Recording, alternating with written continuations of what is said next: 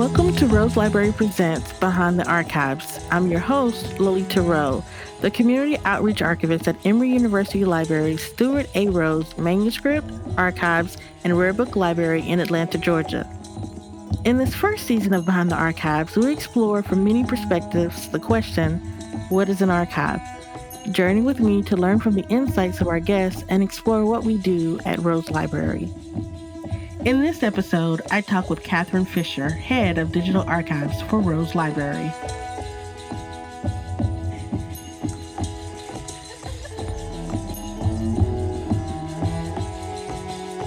Welcome to the podcast. Why don't you introduce yourself? Hey, thank you so much for inviting me to be part of the podcast. I'm really happy to be here and talking to you today. I am Catherine Fisher. I'm the new head of digital archives at the Rose Library. I just started working here last October, October of 2020, and but all of that has happened during the pandemic, so it's been a little bit of a strange start, and that those four months sometimes feel like much less, and sometimes like much longer. I believe we're in a time loop. I, you know, I think so. So, um, you're at the Rose. You're starting out. Where did you? Uh, what was your previous position? So before I came to Emory, I was working for Georgia State University, just a few miles down the road, and I was a digital preservation archivist there for three years. Okay, so I was going to ask you, like, wh- what are the similarities and the differences between the two jobs? One big difference is that in my previous position, I also had some curatorial responsibilities over one of our collecting areas. So I was doing a lot of work with donors and outreach and collection building, but my primary responsibility was digital preservation. And in that context, I was responsible for kind of helping to bring in and process and care for all of our born digital collections. So that is still part of my job now at the Rose. Uh, but instead of those curatorial responsibilities that I had before, I've kind of swapped those out for a, a role where I'm more broadly overseeing our digital archives program. So that does include some of those born digital activities that I was doing in my previous position, but I'm also helping to plan and strategize for kind of our online collections and our digitization program and liaising with the other parts of Emory's libraries who help with that work as well on behalf of the Rose. So, could you tell me about digital archives? That's a good question. So, uh, I'm going to back up just a little bit and kind of talk, try to define broadly what we're talking about when we say digital archives. Um, in a really general sense, digital archives are basically just the electronic counterparts of the paper records and manuscripts photographic prints and negatives, and all of the other analog formats that archives have always collected. In digital archives, we're dealing with lots of the same types of content and significance. You know, it's similar to these older materials in terms of what's in it and why we want to collect it, but because digital content is made differently, we have to use different techniques to work with it. Um, and so there are two really kind of broad categories of activities that we are often referring to when we think about digital archives. One of those is born digital, and one of those is digitized. So I, what I think people tend to think of first when they hear digital archives is digitization. So, taking historical or cultural materials on paper or in books or on videotapes and scanning or converting that stuff into digital files. And that's really exciting because it helps us to preserve fragile older formats and it also helps us to put a lot more material online where we can share it more easily with students and the community. But that's just one part of digital archives.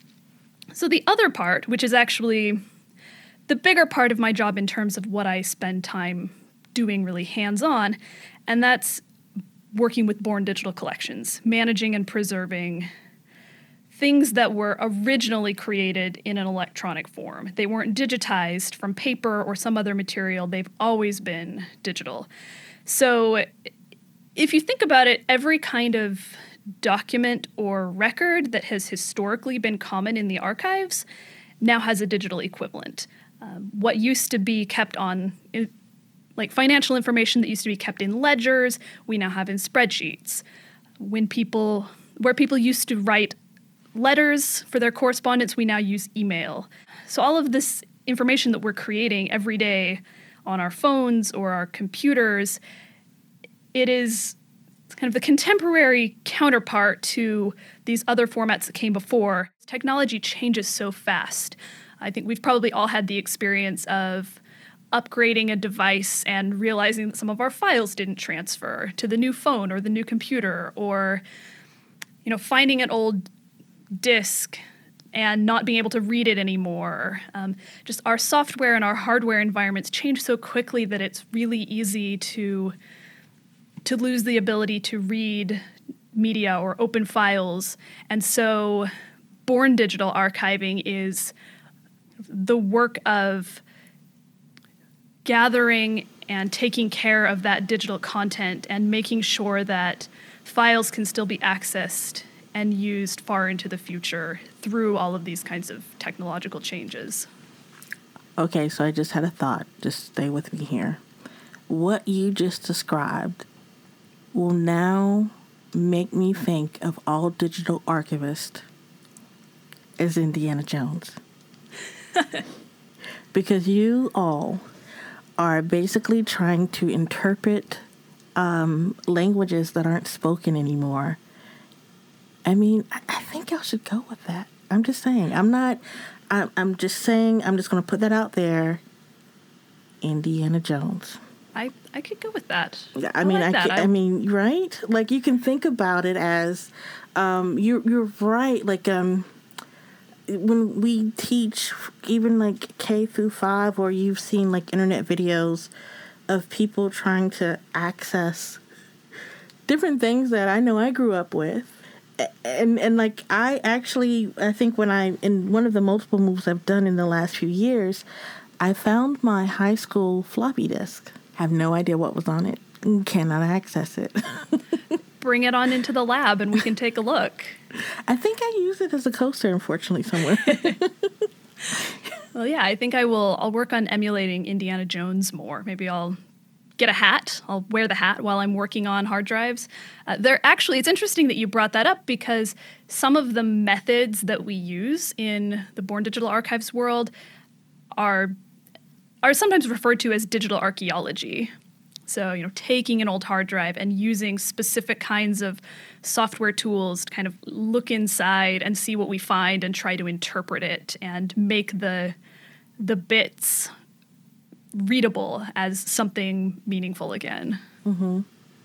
And so, when you're doing that, um, are you working from previous? Because it's not like technology uh, you know, unlike uh, hieroglyphics, where it was like lost for a few years and then it was rediscovered, or, or we found a way to read again those uh, pictographs. I think I'm saying it right. Um, when you're using it, right? So let's say like does it give you an advantage if you have used the software before? Because i mean i'm, I'm assuming in 20 years when someone um, who hasn't ever used a floppy disk will now have to use it. Like how does that translate into like okay how do we pass this information on?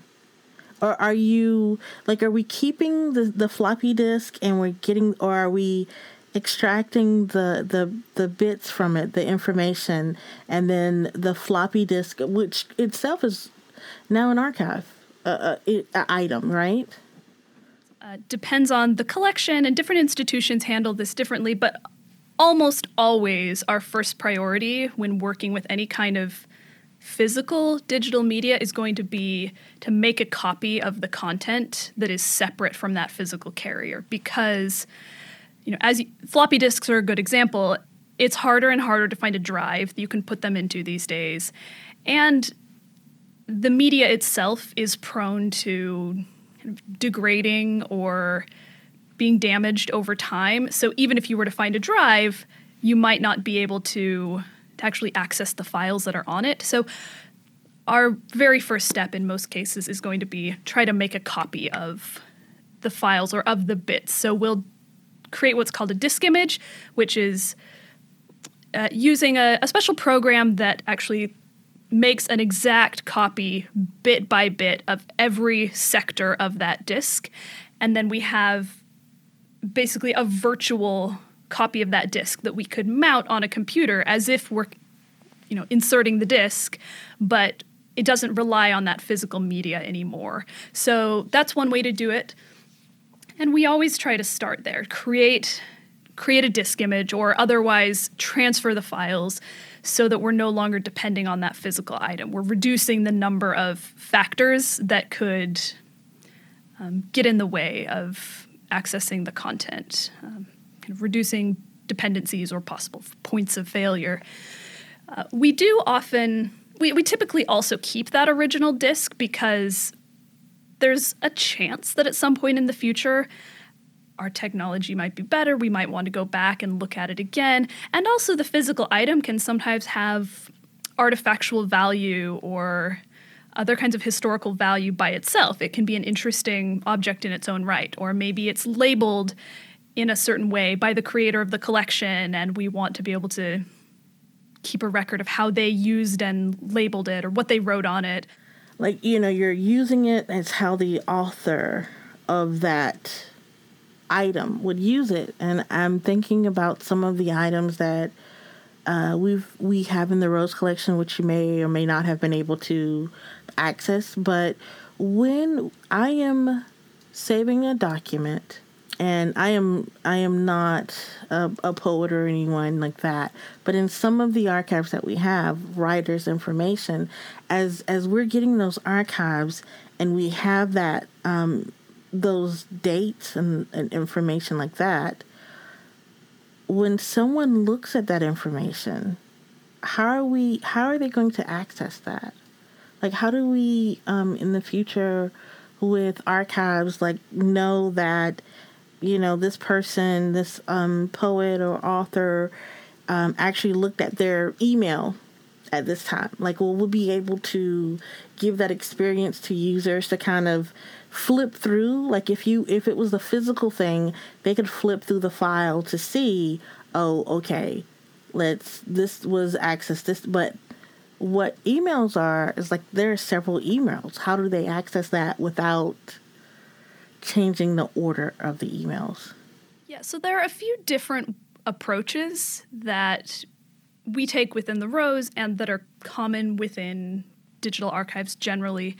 And it the approach kind of depends on the nature of the collection and how we think it might be used, and also the resources we have. So, the Rose Library has a pretty famous emulation of Salman Rushdie's computer and email. And emulation is basically creating, recreating what the original environment or the original context for these digital files might have looked like. So when Rushdie placed his computer in our collections here, our staff, I was not here at the time, but our staff took that computer and basically rebuilt on a different device a computing environment that would look and feel very similar to his original one. So people could sit in front of that computer in our reading room and click through his emails or click through his files and it wouldn't be exactly what he saw because it wasn't literally on the same device and some items might have been redacted or removed but it would resemble what he had done so emulation is essentially um, using using software to mimic an older or a different kind of operating system or software program.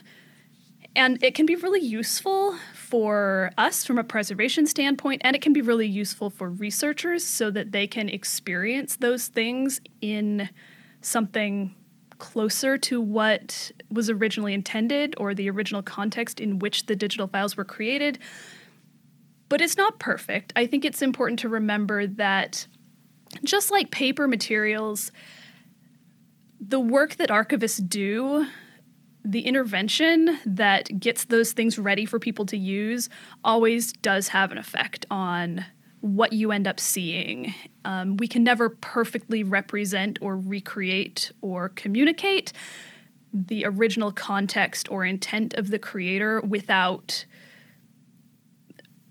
without the decisions we make along the way influencing what we are showing people to some degree.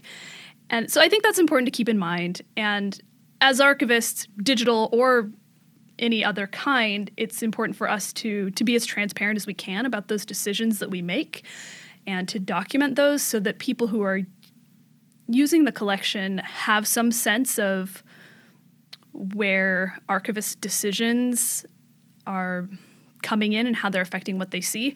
So, uh, anyway, to go back to born digital access, uh, those kinds of decisions do affect things, even when we're talking about emulation, which is a more authentic way of interacting with the materials, arguably, than some other options. But it's not something we do very often, partly because it can be very, very time consuming and resource intensive. And while it's cool, it's really, really cool, and researchers often enjoy that. Um, most of the time, we find that researchers' needs can be met in simpler ways. So I think it's a great I think emulation as an access method is still coming into its own. There's lots of research and development being done in the digital archives world that will make it easier and less expensive and open up new possibilities. And I think that's really exciting, and there's a good chance that we will be able to do more with it in the future. But for now, we do often use a lot of simpler methods. So for a lot of our Born Digital collections, what we do after we copy the content off of the physical media, off of the hard drives or the floppy disks or um, the network drives or email accounts, wherever it is we're getting the stuff, after we've copied that and we've created preservation copies that are exact copies of what we got originally, we'll process those files.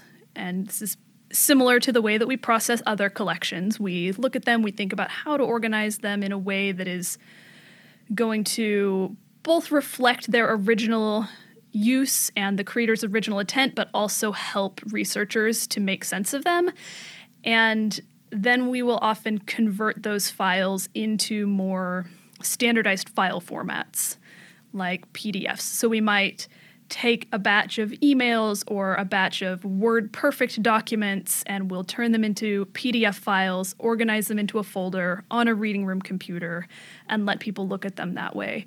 And the downside of that is that we lose some of the functionality of those original files. It's not the same as looking at them in their original formats or their original environment. And so that that is a downside. That's a loss. But it also does give us a way to make stuff available to researchers with fewer barriers in a sense. Our researchers don't have to learn specialized tools or unique interfaces or kind of get back in the mode of an older operating system or something like that it's it's easy for them to use in that way and it's easy for us to maintain and there is always the possibility that if somebody wants more, if they want to see something in its original format, that's a conversation we could have. We could kind of negotiate that. Like if they if there's something that's important about a particular file or a collection that can't be communicated in the access copies that we've made available to them, maybe we can go back to the originals and try to come up with another way of presenting it. And so now that you've like talked about archives more in a digital sense, what would I have to do to become a digital archivist? Like, what path did you take? That's a good question. My path was not very direct.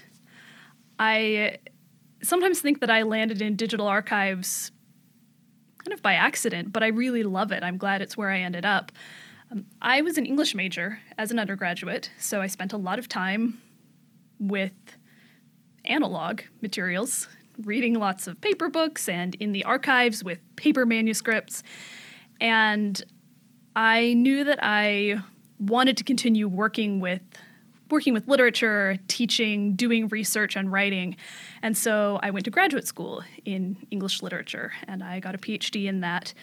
But along the way, while I was studying in that program, I realized that my favorite experiences, the times when I felt most engaged in what I was doing and the best able to kind of put my skills and interests to work, were the times when I was working in archives, working with historical materials, and when I was consulting one on one with students on their research and their writing. And so instead of teaching in in higher ed like I had originally planned, I decided to look for a career in libraries or archives. So we still haven't gotten to the digital part. That's just how I ended up in archives generally. Um, after I finished my PhD, I knew that I probably needed to go to library school to get the skills and the experiences that I needed to find the sort of job that I wanted to have. Uh, but before I did that, I worked for a few years in publishing. I worked at three different university presses doing book and journal publishing. And eventually, around the same time that I started library school, I ended up in a job that was focused on digital publishing projects. So I was working with digital asset management and metadata, digitization, open access resources, all of these things that started moving me in the direction of digital archives. And so that experience it ended up pairing really well with my MLIS, my library science master's coursework, and with some internship experience and with other things I had done in the past as a teacher and as a researcher. And all of that kind of coalesced around digital archives as sort of the area that brought together all of those things that I was interested in. So that was how I ended up in this field. I got a job at Georgia State University, just nearby, as a digital preservation archivist, and I worked there for about three years before coming to Emory. Wow. And here I am. Here you are, which we're very glad that you're here. Um, I, I don't think, um, as I'm doing the podcast, it's always funny. I thought I had like a, a trajectory that was different, but apparently I have the perfect trajectory to work in archives. Never take the direct path. Like veer, do a little something here, and then go over this way. But but it always like something draws you to archives, and it draws you into uh, uh, positions that you know you just love and enjoy. I mean, um, it seems very common to have kind of a roundabout path, but so many of us, I think, have ended up in roles that kind of perfectly bring together all of these different elements of our journeys to where we are. And I think that's fun to see how it all comes together and informs the work that each of us does now in different parts of the archives. And so, um, what would you, what advice would you give to an aspiring archivist? So, generally speaking, I would say try to spend time in archives or with archives in whatever way you can. If you if you're lucky enough to find a job as a a student assistant, uh, as an undergraduate or graduate student in archives, that's great. Even if that's not an option for you, there might be other ways that you can spend time with archives. There are so many archives that have really robust, interesting online collections that you can spend time looking at. Um, the South Asian American Digital Archive is a really cool project that's fully online and that people from all over the place contribute to in different ways. Um, so you know, look for ways that you can kind of follow those projects or spend time looking at those materials or contribute. Um, and that will help you to learn about how archives work, learn about kind of some of the terminology and the goals and the problems that we have in the profession and how people are trying to rectify those.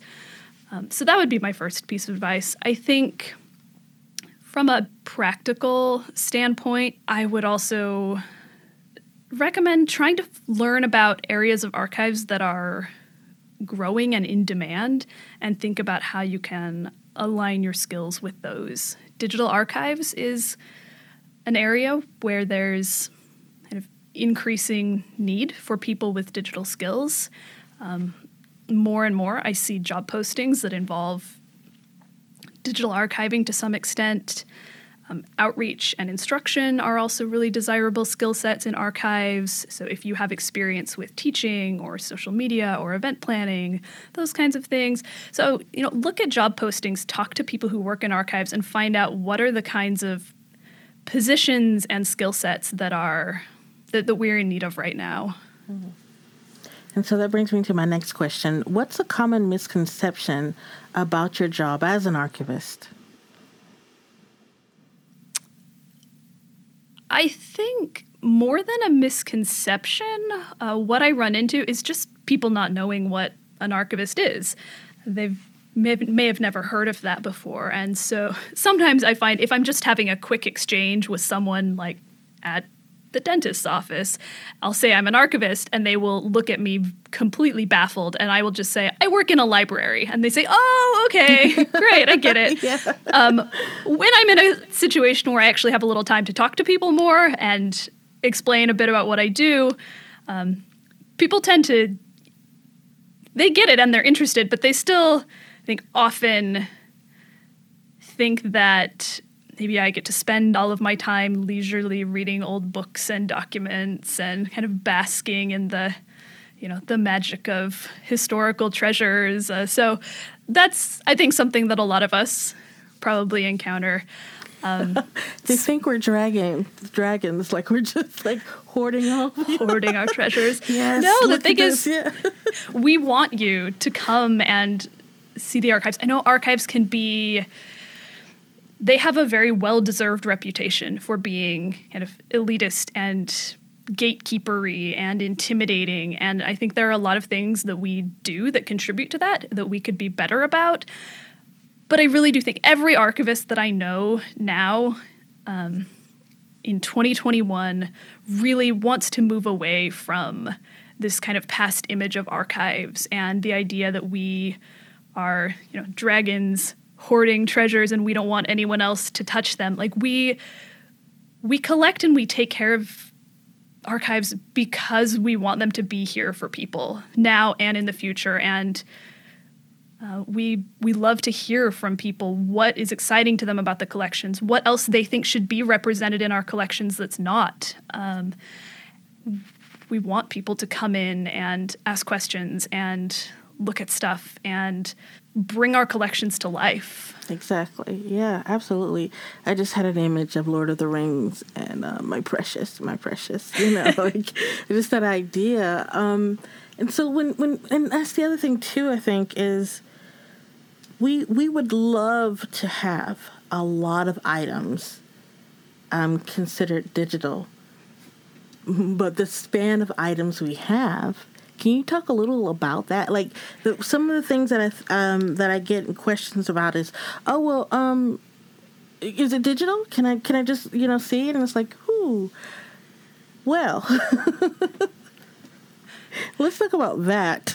sure. Yeah. Yeah. So this actually reminds me of another misconception that I do sometimes encounter specifically about digital archives, which is that digital archives or digital preservation is basically just all about scanning things and putting them online. Um, and that, you know, end of story, and that's all there is to it, which is understandable, but um, is a just a small piece. And there are a lot of reasons that we might have digital stuff but can't just put it online. Um, of course, we're always trying to make stuff more available, you know, in to more people with fewer barriers. That's that's always a goal that we have. Um, but in many cases, that's easier said than done. And so, in a digital context, uh, just a few of the reasons that something might not be online, even though it's digital, could be one, maybe it's in a format that isn't in use anymore or can't be displayed in a browser um, that. So it would require a lot of we'd have to do some development or convert that file somehow or do something to it that would allow us to actually put it on a website and let someone see it in an easy way. It's just there might be technological challenges there. Um, another big reason is that digital archives often contain really sensitive material. Um, and this is true for our kind of traditional analog paper collections too, usually when especially when we have someone's personal papers, it's very likely that there will be content in that collection that we wouldn't want to just be publicizing, distributing for anyone to easily find just to protect the privacy and respect the preferences of our donors. And we do try to do that.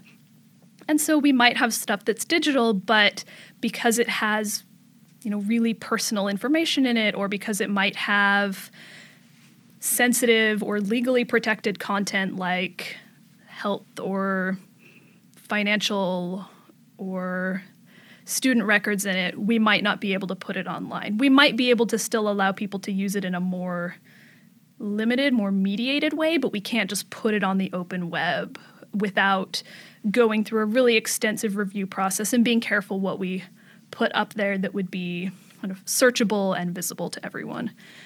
Um, another issue is copyright, and that is also true of our non digital stuff, but again, just because something is already digital doesn't necessarily mean that we have permission to put it online. We might be able to keep a copy of it in our own systems and let a researcher use it on site, but if we don't own the copyright to it and the person who does own the copyright hasn't given us permission, then we might not be able to disseminate it more widely.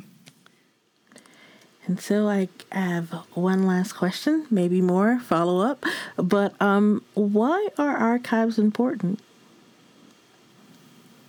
one reason that I think about a lot is accountability or evidence. Um, having records of decisions that have been made, actions that have been taken in the past by institutions or by governments can be incredibly important. It's a powerful way to um, to protect and advance people's rights. Uh, so that's that's really important. I also think that archives, when they are collected and stewarded in a thoughtful and responsible way, can help to balance the historical record. You know, we know that the people who are in power at any given time, historically, that's primarily been wealthy white men, are the people who have tended to be the ones whose stories are best known, who shape the dominant narratives in popular media and in historical writing. And archives can be a way to preserve and tell other stories that might have been captured in less formal or less high profile ways. And archives can also help us to, I think, expand and enrich our perspectives of historical events or movements because they tend to feature firsthand accounts and other primary documents that give us personal perspectives or details that don't make it into the you know the yeah exactly the big picture official written accounts. And which is not to say that archives always do this well or that archives haven't in many cases um, reinforced and benefited from these same kinds of power dynamics and inequities of our society writ large.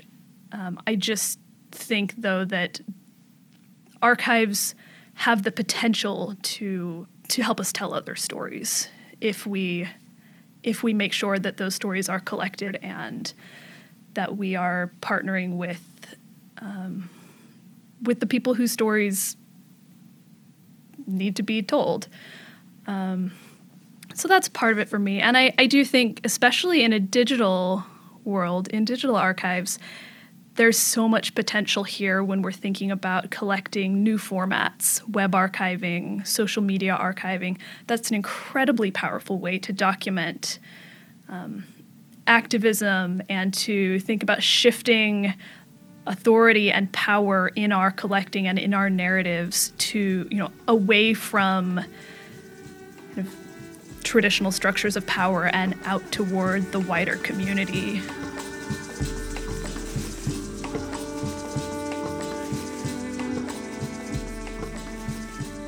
Behind the Archives is produced by Lily Rowe and Nick Twimlow. Jacob Chisenhall is our editor. Music created by Sister Sai. We are grateful for the support provided by our colleagues at the Rose Library.